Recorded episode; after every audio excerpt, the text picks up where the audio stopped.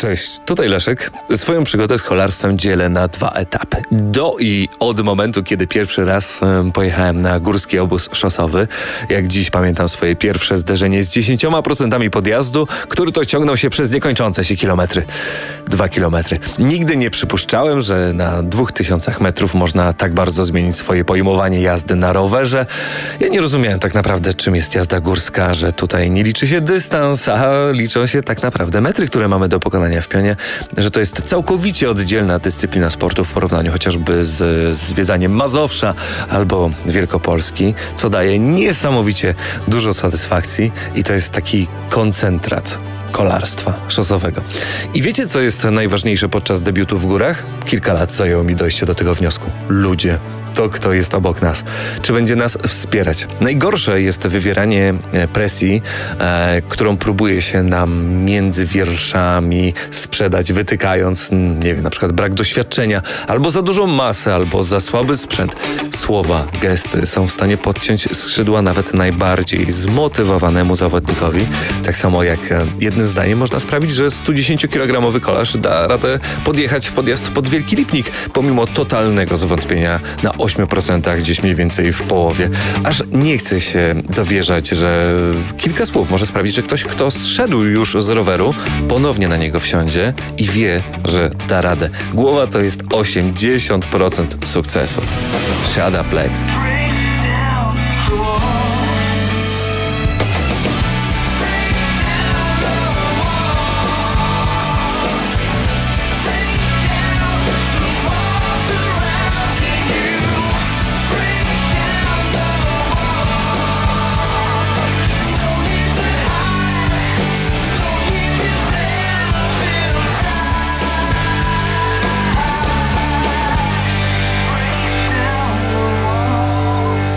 Pozostałe 20 to strategia, mądre jedzenie, picie, spokój i przygotowanie fizyczne. Twoja waga. Szukasz sposobu na wypłaszczenie sobie wszystkich wzniesień? No to zrzuć kilka kilogramów, zejdź z 90 na choćby 80, tak żeby czuć się jakby, nie wiem, na przykład przychyba nie miała już y, średnio 15, no nie, dobra, w rzeczywistości ma gdzieś mniej więcej 8, ale w pewnym momencie macie wrażenie, że z tych 8 robi się 5%. Mi to wszystko najbardziej pomogło. Nagle okazało się, że o wiele mniej się męczę. Jakby ktoś mi odciął od roweru wózek z pięcioma zgrzewkami wody. Tak naprawdę e, to właśnie działa w taki bardzo prosty sposób, niemalże wykładniczy.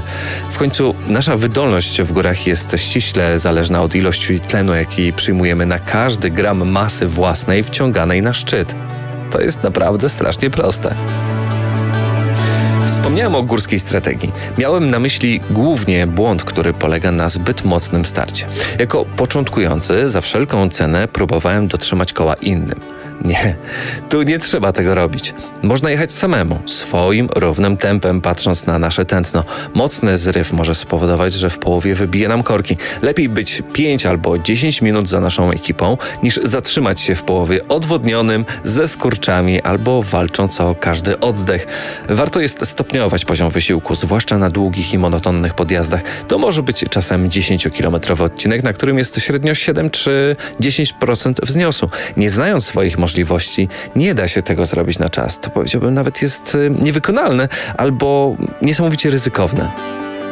Zwłaszcza jeśli po drodze spotkamy się z zębami mającymi nachylenie na poziomie 13%. Tutaj przez ograniczenia choćby napędu, czyli ilość e, zębów na kasecie albo, albo na naszej małej, e, albo na małym blacie, będziemy musieli użyć wszystkiego, co mamy, tylko po to, żeby nie spaść z roweru. Czasami w górach trzeba umieć jechać 4 km na godzinę z kadencją 20, ale jechać.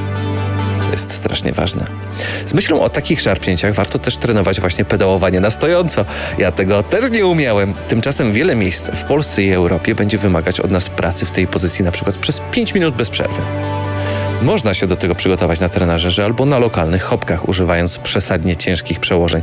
To praca typowo siłowa, e, którą trzeba umieć odbębnić. Tu nie będzie liczyć się prawidłowa kadencja, a jedynie nogi, płuca i serce.